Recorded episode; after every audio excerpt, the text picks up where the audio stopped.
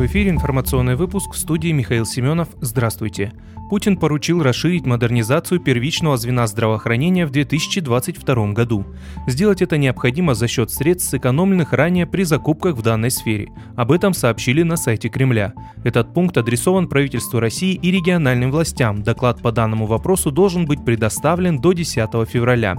Помимо этого, Путин распорядился обобщить региональный опыт, предусматривающий соцподдержку для работников первичного звена здравоохранения, включая обеспечение их жилыми помещениями, в том числе служебными, предоставление им льгот и компенсациях в целях стимулирования таких работников. Президент поручил распространить лучшие практики в этой сфере в субъектах России и ожидает доклад по данному вопросу к 15 апреля. В 2022 году размер пособий по беременности и родам увеличится. Минимальный размер пособия по беременности и родам при обычных родах вырастет до 63 900 рублей, максимальный до 360 тысяч рублей.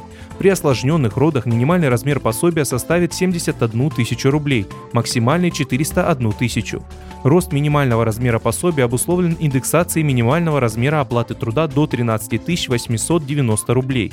Максимальный размер увеличился за счет ежегодной индексации предельной величины базы для начисления страховых взносов на обязательное социальное страхование на случай временной нетрудоспособности и в связи с материнством. Упрощены правила подключения домов к электросетям в России. Об этом сообщил премьер-министр Михаил Мишустин на оперативном совещании со своими заместителями. Он напомнил, что президент поставил масштабные цели. Ежегодно 5 миллионов семей должны иметь возможность улучшать свои жилищные условия.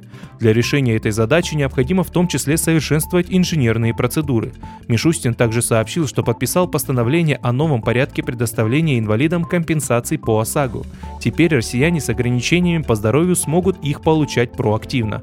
Он напомнил, что по закону им возвращают половину стоимости полиса ОСАГО.